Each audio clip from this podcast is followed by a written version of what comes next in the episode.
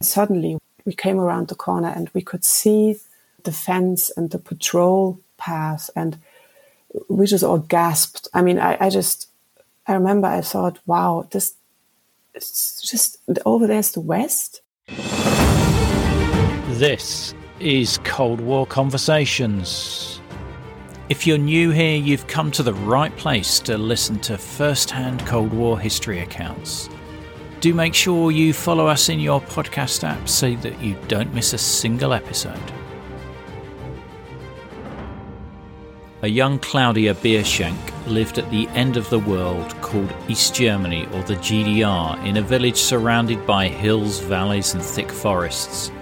Her great uncle lives in the Forbidden Zone, the area where the East German border is a few metres away from West Germany this is where the villages are like ghost towns and the inhabitants need special permits to enter. Claudia provides a vivid and unique description of entering the Forbidden Zone for the first time after being granted special permits to visit her great uncle on his 80th birthday. His house is the last house before the final border fences, and Claudia describes being up close to the fences while her grandfather talks to her about rabbit discos.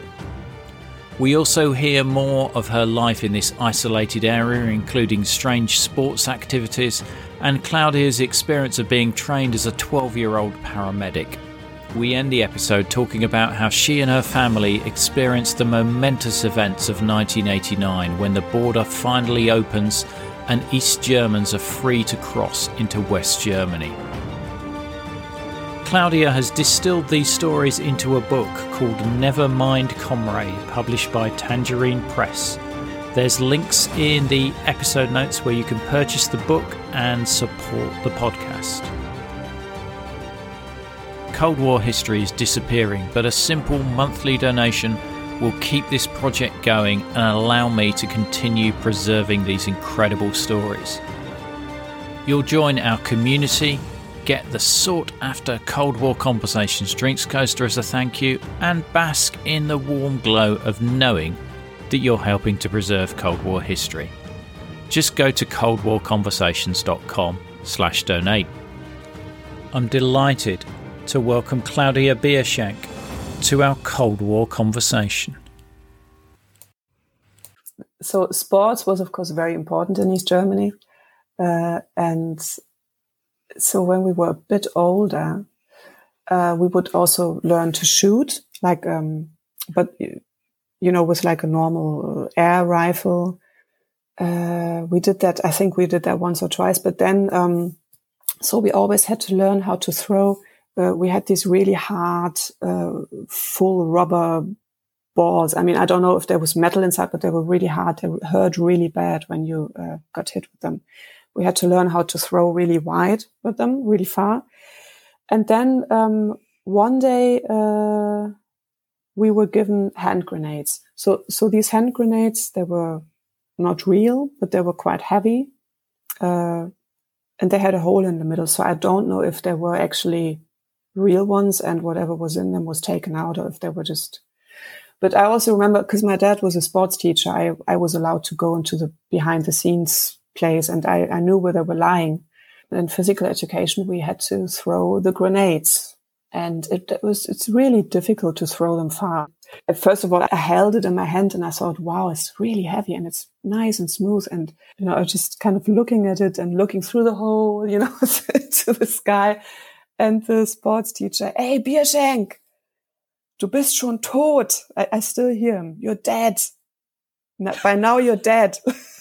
and that like, uh, and then, uh, you know, I throw it kind of really embarrassingly a couple of meters and uh, the boys, of course, you know, they would throw it. I can't remember how many meters you were supposed to throw it. Doesn't matter. But yeah, that's, that's what we did. That's what we did. So. Uh, and I, I love the, uh, the story of you joining the young paramedics. The young paramedics, yes.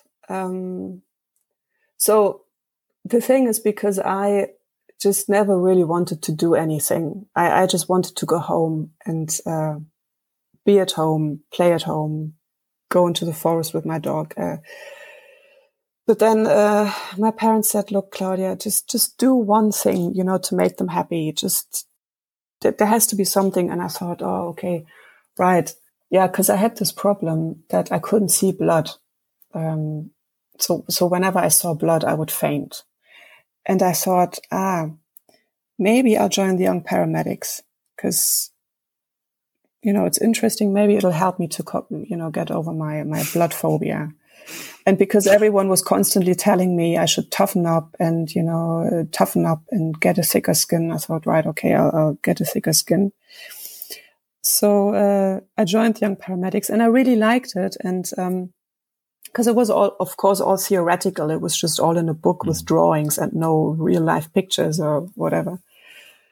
But then when we had our uh, exam, so to speak, uh, we did oh god so we we dressed up in a little uniform you know this little hats and then this this bag you know just just like in the war and uh, then we had to go you know we were given a compass and then we had to go into the woods nearby and then we were given this plan and we had to find this place. So i remember this is something i didn't do. I left it to we just always left that to the boys. I mean sorry to say but um, they did that. And then finally we came to this opening. And I thought, I thought, what?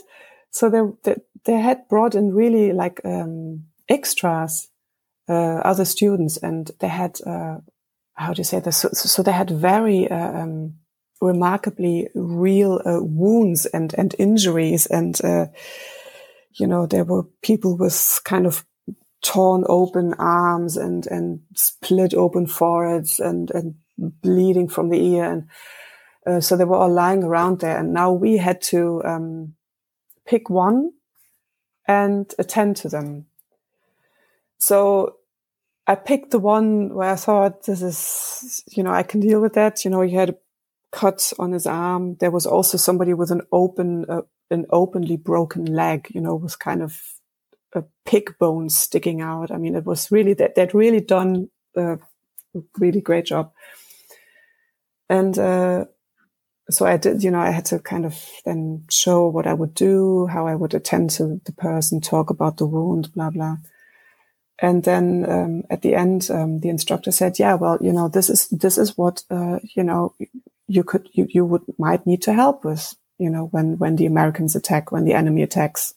This this is what you could encounter." And this is when it dawned on me. And I thought, so this this also this is also all about this, you know, uh, the cause, uh, whatever the cause was. Um, I thought, oh yeah, it's the Americans again. It's the Americans again. We, this was kind of like a running gag all, already among us kids, you know, uh, yeah, it's the Americans, you know, it was the Americans. It's the Americans' fault. so, yeah. And how old were you when when you were doing that? So that uh, I think that at twelve or thirteen. Wow. Yeah, no, thirteen. I think I was.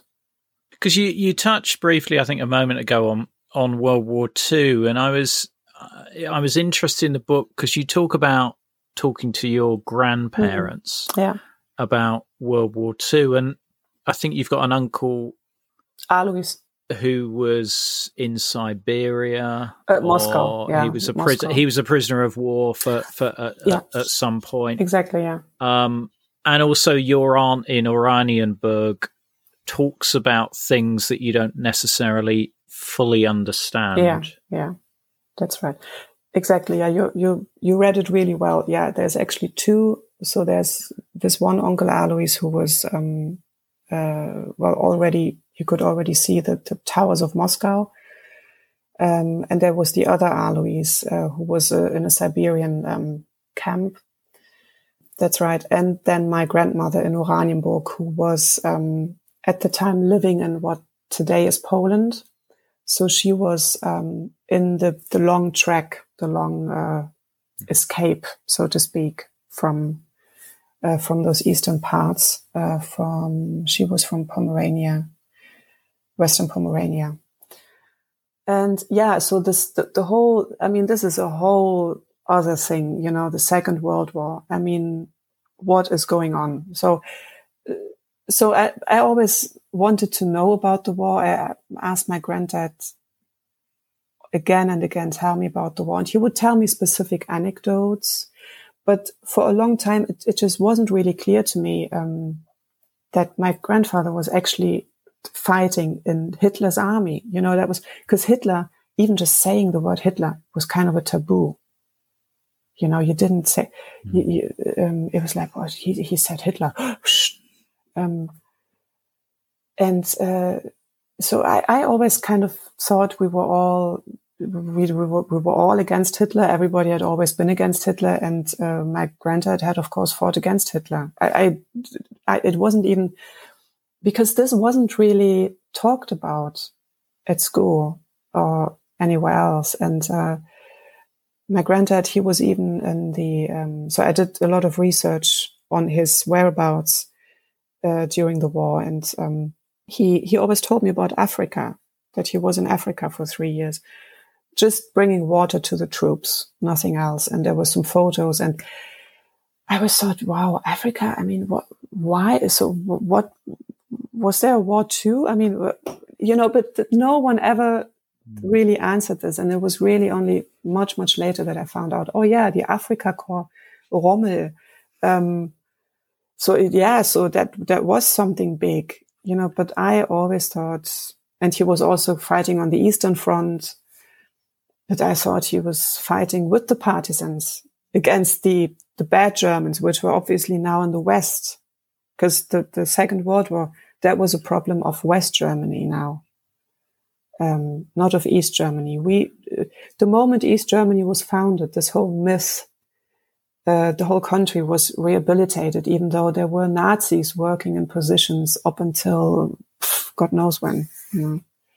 mm. um, but it was no longer our problem. So this, the whole Second World War was such a confusion. And then with my grandmother, of course, so of course the Soviet army is, is, still by many East Germans considered as, you know, liberators, of course, um, because, you know, they did. Uh, and, but then my grandmother, she unfortunately, um, uh, she was subjected to, to a lot of violence by Russian soldiers, as were many uh, German women at the time.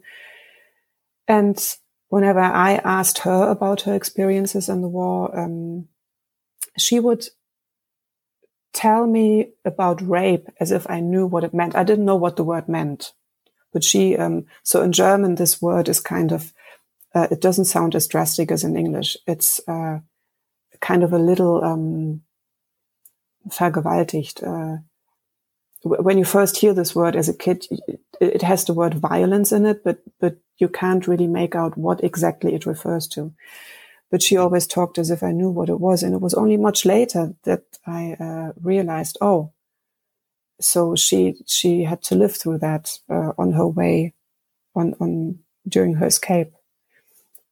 Um, but then she she had this viewpoint that you know the Germans have done so many horrible things to the Russians, and now they're taking revenge, and it's their good right, you know. But you know, this, this was kind of her attitude to it, which I find in- incredibly uh, generous and sad uh, at the same time. I found that a really powerful part of the book because, again, you're seeing it through a child's eye view and you're trying to piece together these fragmentary stories into something that makes sense. Yeah. And also makes sense with the ideology that you're being taught at school as well. And there's contradictions there, and you can't you know you're struggling to work out yeah yeah you know what, what what's going on i think it's a it's a, a lovely um powerful and and, and moving um piece that um I, I, wanted to talk about your uncle mm-hmm. who lived in the uh, restricted zone oh yeah mm-hmm. so can you just explain what the restricted zone is yeah first of all so um, the area where I grew up, uh, close to the green border. So there was this, uh, um, that, w- that was the state border to West Germany. And there was this, this five kilometer zone, um, which was called the restricted zone because it was so close to the West. Uh, then um, I think behind this this five kilometer zone there was then the um, the ten meter death strip, so to speak, and our uncle or my great uncle actually he uh, he lived in a village that was right at the fence, right, basically very close to this death strip, no man's land, uh, you would call it. We called it death strip.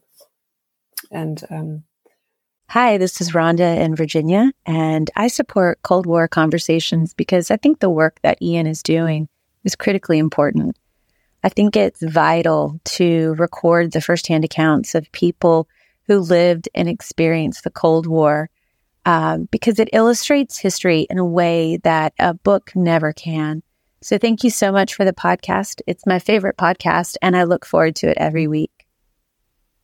To be like Rhonda and help to preserve these incredible stories of the Cold War, as a monthly or annual supporter, you'll be able to listen ad free. You'll become one of our community, get the sought after Cold War Conversations drinks coaster as a thank you, and you'll bask in the warm glow of knowing that you're helping to preserve Cold War history.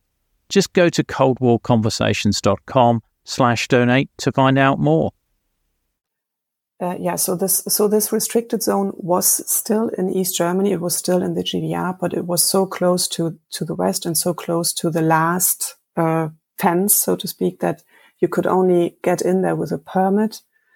Um, you had to register, and the people who um, wanted to get out, I think they they had this kind of permanent permit to move back and forth because there was also um, like a checkpoint, of course, uh, several checkpoints. But if you wanted to go in there, if you had relatives there, you had to apply for a so-called Passierschein for for a, um, a hall pass, uh, you could call it. And um, yeah, and these villages they were really cut off from the rest of, of East Germany. I mean, there were, um, we, uh, there was one or two kids in my class who lived in one of these villages. And I remember they were always very quiet. And this particular, this one boy, he was very quiet and he, um, and I know this sounds mean, but you could already tell he was coming from this area because of the way he was dressed, of the way he, you know, very reclusive. I mean, there wasn't much interaction going on there with the outside world.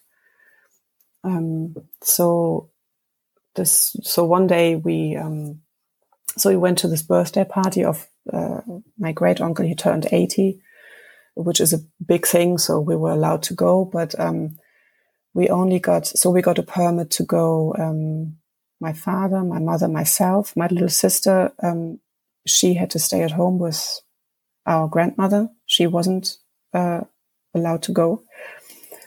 Uh, and our grandfather, I think, I think if you were a pensioner, you could go, uh, kind of, you had like a permanent okay to go because it wasn't so important. And, uh, yeah, so we went, um, and we felt like we were going to West Germany because, you know, like this, this, uh, uh, this permit. And then we actually had to cross this checkpoint, you know, where they looked at our passports and then we drove and you could see that the street, the road was getting so bad. I mean, the, the roads in East Germany were really bad, but this road was just like one big pothole.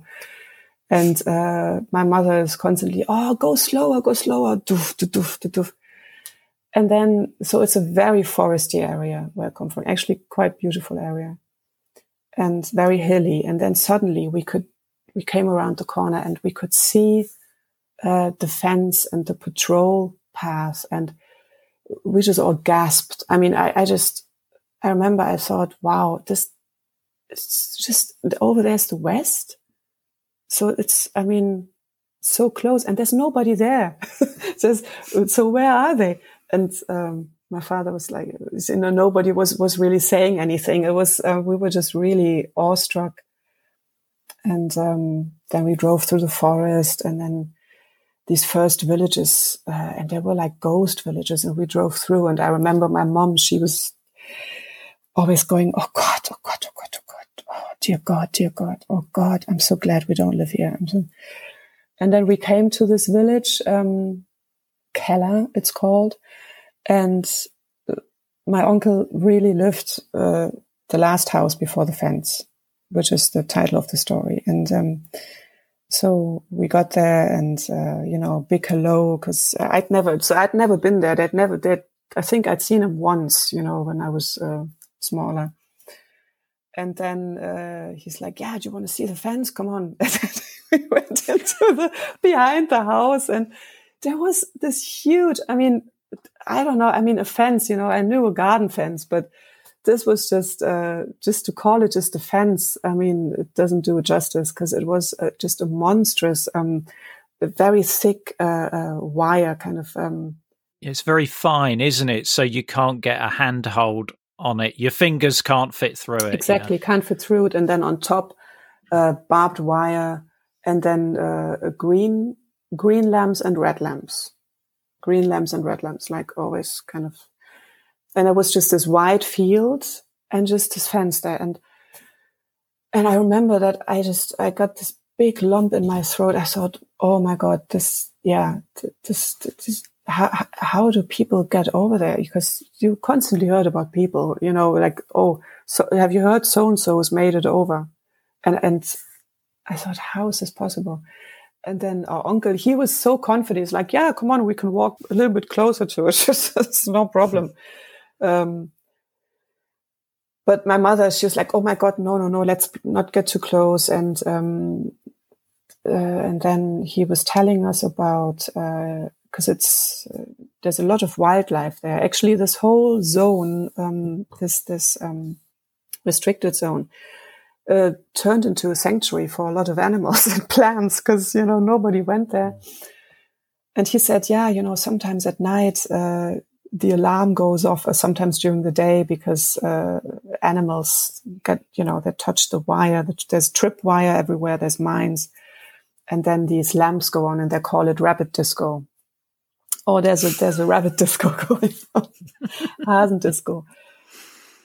Yeah, so that that was the real fence, and um, then he told us, you know, further in there's the self-shooting devices, which were. So that, I read something that they were banned at some point, but East Germany used them anyway. I mean, I don't want to say anything wrong, but we knew that they existed. Um, mm. Uncle knew they existed uh, where you know you tripped over a wire and the thing would just shoot at you. Yeah, so that was that was the first time I saw the fence, and I, I remember we went home, uh, and we were just all really down, um, really really down. And I, I remember that I just thought this, you know, I, am not going to see the world, not not with that fence. Uh, how am I ever going to see the world? Um, and then I looked at my grandfather. I mean, he could, he was free to travel to the West. So pensioners, they could come and go. Of course, they also had to apply for it and this and that, but they could visit and uh, the West and come back. And I thought, do I, re- do I really have to get that old before I uh, get to go over there? And it was really, I can't even describe to you how disheartening um, that was because uh, I always I read a lot as a kid. I read a lot about foreign countries and I just dreamed of learning languages and going out into the world. And, and that day it was clear to me that's not going to happen. but as my mother always said to me, don't worry, you'll, you'll, you'll see the world. That the, the wall isn't, it's not always going to be there, but yeah. But then I, I knew, of course, she has to say that she's my mother. um, yeah, that that's such evocative way of describing that experience, Claudia. Really appreciate that. That sort of like that first sight of the fence and mm. and then the you know the experience of being up close there. Now tell me about your discovery of the forbidden drawer and uh, what that contains. Yeah, the forbidden drawer we had we had the forbidden drawer that was just a, a drawer in um, in the living room where my parents kept our papers and passports and some jewelry and I, I liked that drawer because um, it, it smelled really nice the stuff in there the paper and there was some stationery in there. And I whenever no one was looking I liked to rummage around in there and look at our passports. And uh, so one day uh, I think I was looking for some stationery to write a letter to my grandmother in Oranienburg. And then I pulled out this sheet of paper uh, with uh, my dad's handwriting, and some sections were crossed out, and and I just started reading it, and uh, it was a draft letter, uh, an application to um, emigrate to the West, to West Berlin. Um, and I just, I remember I saw this and I thought, so it didn't even occur to me that this might have just been a draft letter from, I don't know, years ago or whatever. But I saw this and I just, uh, I, mean, all my internal organs just uh, dropped, you know, uh, and I just thought, oh my God, uh, what? Uh, and, you know, I was in such, um, I can't really remember what happened after that. I, in the story I'm writing that I went into the kitchen to my mother, but I, I can't actually remember uh, what happened. But I remember that I, at some point, took this paper and confronted my parents with this. And I said, yeah, um, we've uh, applied for official, well, expatriation, so to say.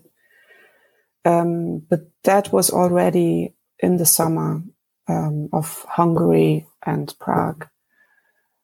Uh, my mother so this really is the wanted summer of this is the 89. summer of 1989. Yeah. yeah, exactly. My mother really wanted to go.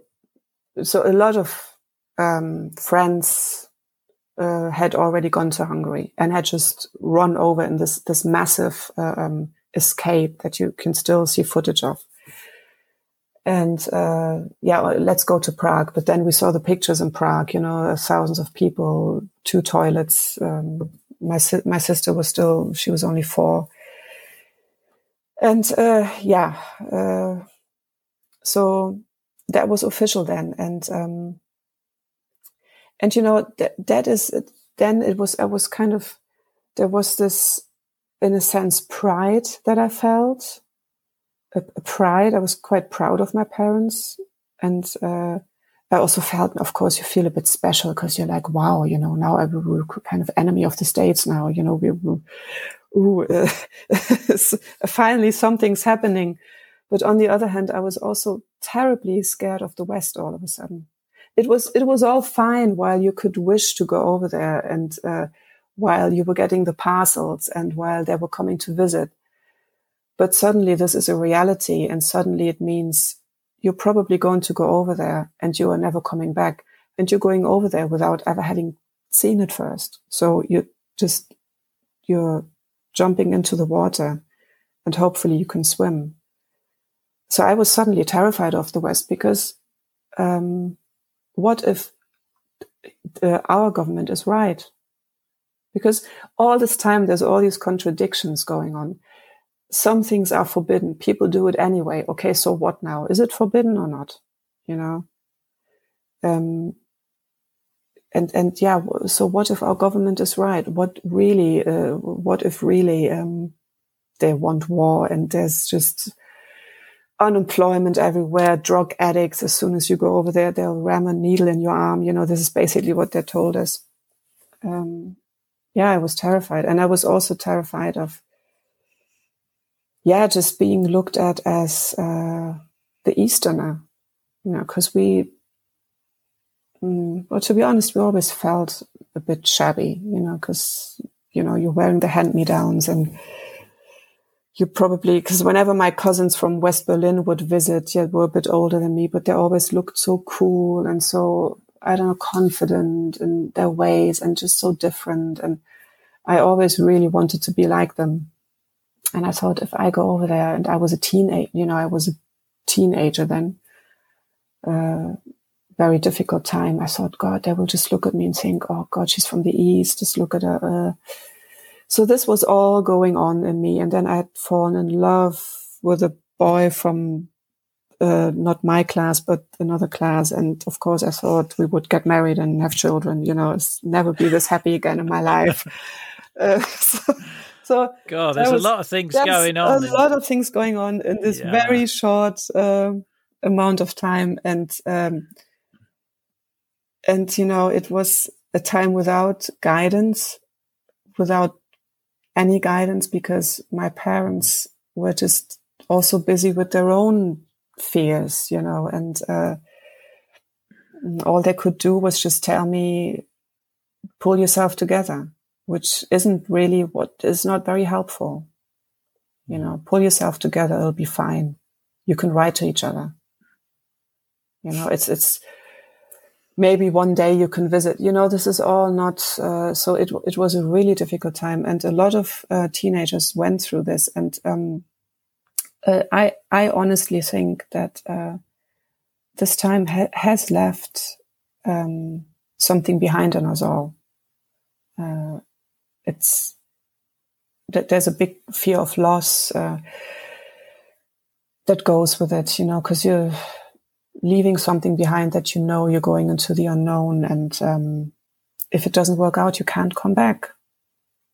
Mm. So it's uh, yeah. So that moment with the forbidden drawer, this is when when all all of what I've just said and with a lot of words, this is what all happened um, at that moment. Yeah. And what what was the immediate impact on you and your your your parents so, with that decision? I mean, you know yeah. that that means that the whole family is sort of like a suspect. That's right. Um, so my parents told me, you know, you just go to school as normal, you know, but just try not to get into trouble, you know, and, and just, you know, keep your head down and, you know, you, you just go to school and fine. My uh, father, of course, him being a teacher, he was, um, so he, he, he was uh, fired.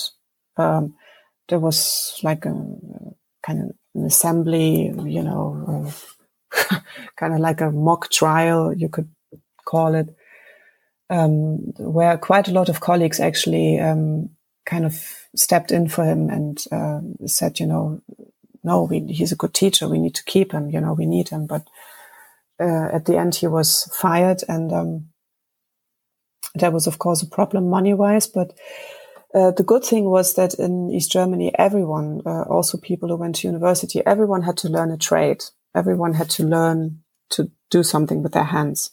So um, my father, he, he was also a trained car mechanic. So he just worked illegally uh, at a friend's uh, garage, kind of as a car mechanic. Um, and he was, you know, he, my father, I mean, I've asked him years later, I asked him, you know, what did you really feel like then? What, what went on with you? I mean, did you, but my father, he was just so, pragmatic all the time. And um, I don't know, he never even thought that it, that things could go wrong. It was, it, it might have also been this kind of East German naivety that you didn't even consider that things could go wrong. So, you know, if you put this in, inside your head, you know, it, it, it would just work out somehow. You know, I'll just work as a car mechanic. We've made the application, you know, ah, sure, they let us out. But then, of course, my mother, I mean, she, um, she was very worried. She was very worried. She still had her pottery, um, little pottery shop and, you know, was still selling things. And, um, yeah, so life kind of went on as normal, except that my dad, of course, didn't have his job and that we now had to be careful with what we were saying. And, uh, and more importantly, that you just didn't know. I mean, you didn't know what would happen next. You didn't know how long this would take. I mean, there were people who waited for years. Um, for some people, they would just first off immediately reject this proposal, you know, just completely reject, and that you'd have to ask again, and they would reject it again, and you'd ask again, and then maybe they would say, they would accept it, but then you'd have to wait again. I mean, some people waited four or five years before they were allowed to go. Um, and then you were given this this checklist of things that you had to do. You know, you had to basically you, you couldn't take anything over to the West. Um, you had to pretty much sell everything. And um, yeah, we just we just lived in a constant. So we started packing. Uh, my parents said, you know, it could start any moment. We don't know when it starts. I mean, we don't know how things develop here, but start packing. And then, um, my dad was already taking some clothes and bookcases and what, you know, was easily transportable. He was driving all the way to Oranienburg, which is, it's kind of a six, seven hour drive at the time, uh, taking it to my grandmother's because from there, my West Berlin aunt would then take it over to, to West Berlin. Um, so we were kind of living a little bit living out of boxes uh, already. And uh, it, it was, yeah, it was it was difficult. It was uh, stra- very strange time. It was. This is all like a big haze uh, when I look back at it. Um, so we we tried to just act normal, but inside, of course, we were mm, very torn up about it all. And then history overtakes your application. It does.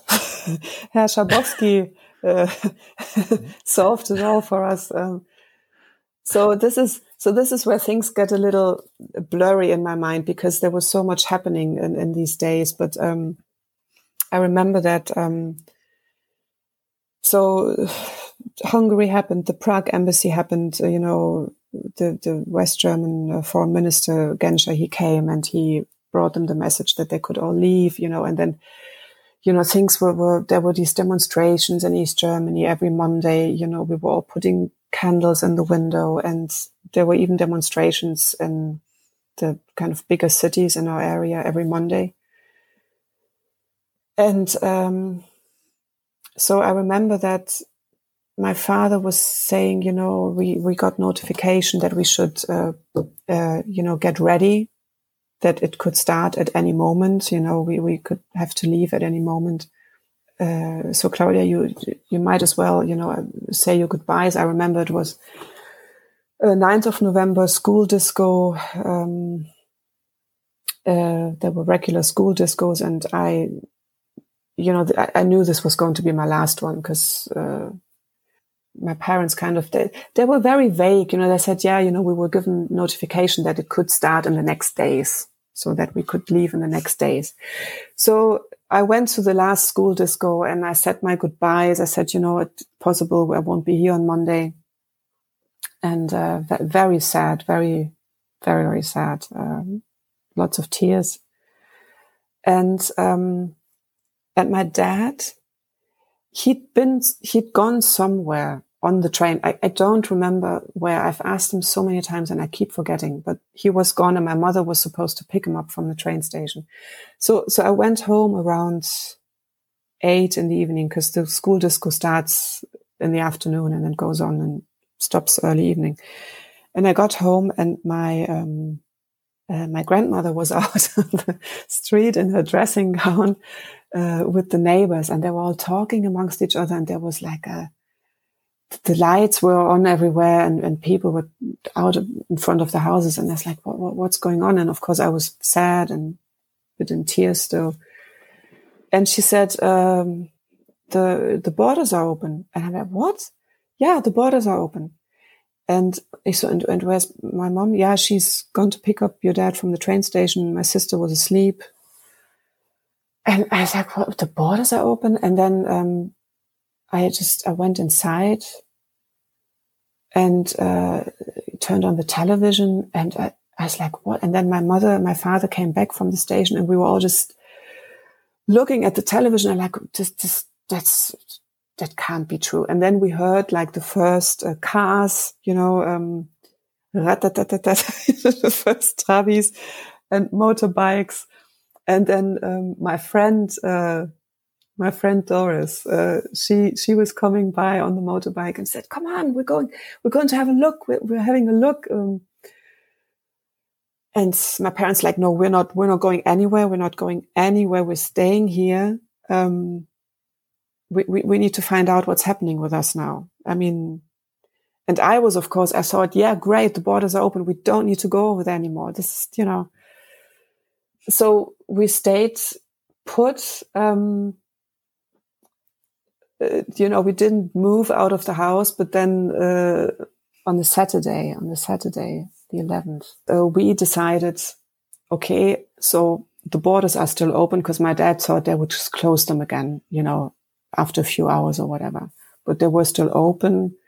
And, um, you know, there was a steady stream of people coming and going from what we could see on the television. And they were opening border crossings here and there. And it seemed all very easy. You could get a visa, a stamp, uh, at the border. And he said, you know what, let's go and, and take a look.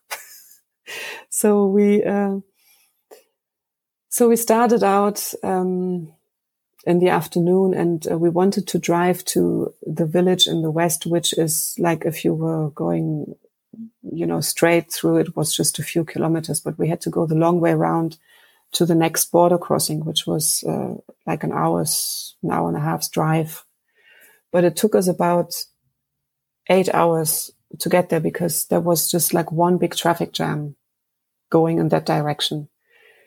There were I mean, there was a noise on the street from all these uh, two-stroke engine cars, and you couldn't see for all the the, the exhaust fumes, and um, the, so this just went on. And we, at the border crossing, it was already dark, and uh, there were just all these. I mean, all these this endless line of cars and lights, and completely overworked border guards who didn't know uh, you know, how to manage this, all these people. Because there was just this one crossing point and half of uh, Thuringia uh, trying to get through there.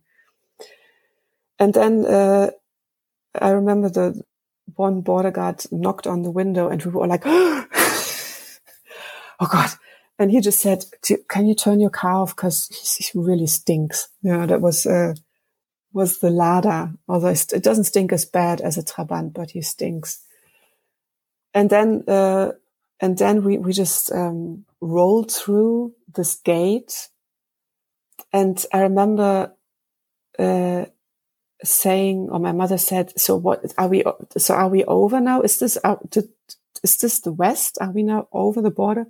And then there was just this outburst, this this like massive cry. Um, uh, and it was dark and then suddenly you know, I, I looked at this, I saw these people on the side of the road, you know, and, and in the dark, you know, you could illuminated by some, there were some lights there at the border, of course, um, and then all the flashlights and, and they were uh, clapping and they were banging on the car and hello and welcome. And, and I, I said, I said, yeah, I think, I think we're in the West now. I was really, and my mother's like, I said, yes, we're in the West. This is the West. These are all West Germans. and, uh, and my sister was like, yeah, she didn't know what was happening. It was like, oh yeah, they're all so happy to see us. And, uh, and they were giving us these bags and, and, uh, you know, and of course, somebody handed you a plastic bag with stuff in it. It was like, oh wow, oh my God, look, we're getting stuff for free. It's all from the West. Oh my God, don't touch it. We're saving it.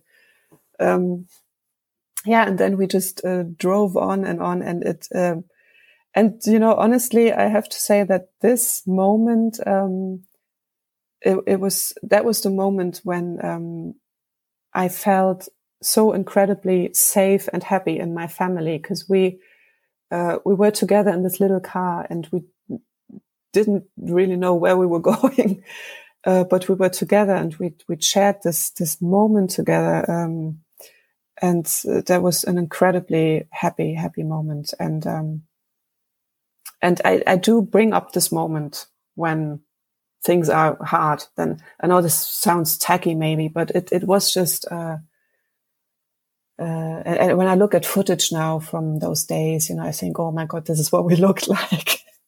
but, but it was, it was just incredibly, um, uh, intense and, and just beautiful. It was just beautiful moment.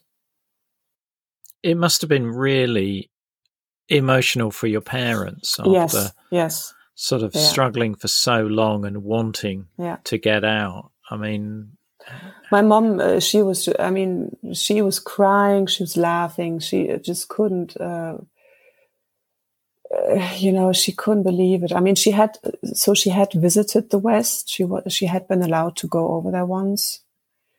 Uh, and I remember she came back and she was just, you, you, you couldn't talk to her for days after because, um, and, and I remember I was incredibly, incredibly scared she wouldn't call, come back because that happened a lot. But yeah, she was overjoyed. And my dad, you know, I mean, he was, but my dad is someone he can live anywhere, you know. But but he was also, you know, he he was also shedding a tear, and um, and then yeah, we got to our to this village to our relatives. It was like two or three in the morning, or a bit later even, and uh, they was they were up, and um, I, I don't know if my parents sent a telegram or something, but apparently they were waiting for us. And then, uh, yeah, we were suddenly there in the west, and it all smelled like uh, the parcels that there was that they had sent us, you know. Um, and but that, but then, you know, um, it was there was this moment of joy, and then suddenly you felt like a total stranger. It it it was. I remember sitting there thinking, "Wow, this! Oh my God, uh, strange. I feel really out of place." But again, I was a teenager, you know. Claudia, that that's incredible descriptions you shared with me tonight. It, it, they, I mean, I can see the pictures in my, you know, it's one of those classics where you, you, you the descriptions are, are, are, so lovely and and powerful and layered as well. Um, and the book is like that. We've just scratched the surface of the stories that are in the book. Uh, the book is called Nevermind, Comrade by Claudia Bierschenk. Um, it's published by Tangerine Press, and uh, there'll be links in the episode notes to uh, purchase the book. Um, there, as I said, there's loads more stories in there. My favourite was the yellow underpants story. Ah, we didn't. but you're going to have to buy the book if you want to read about the yellow underpants story. So the book is called Nevermind Comrade. It's published by Tangerine Press. There's links in the show notes showing you where to purchase the book, and every purchase goes to support the podcast. There are photos and videos illustrating this episode in our episode notes. Look for the link in the podcast information. Now, this podcast would not exist without our financial supporters, and I want to thank one and all of them for their generous support. If you want to help us, just go to coldwarconversations.com slash donate for more information. And you can also join our Facebook group where listeners just like you continue the Cold War conversation. Thanks very much for listening. It is really appreciated. Goodbye.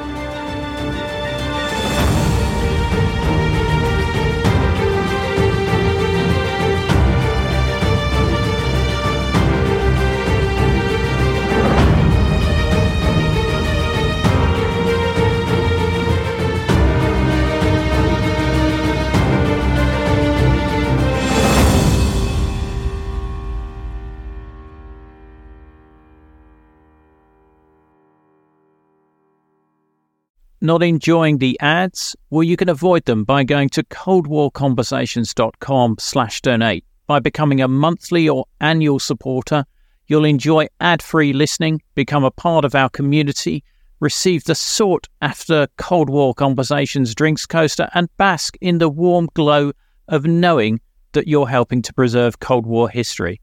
Just go to coldwarconversations.com slash donate for more information.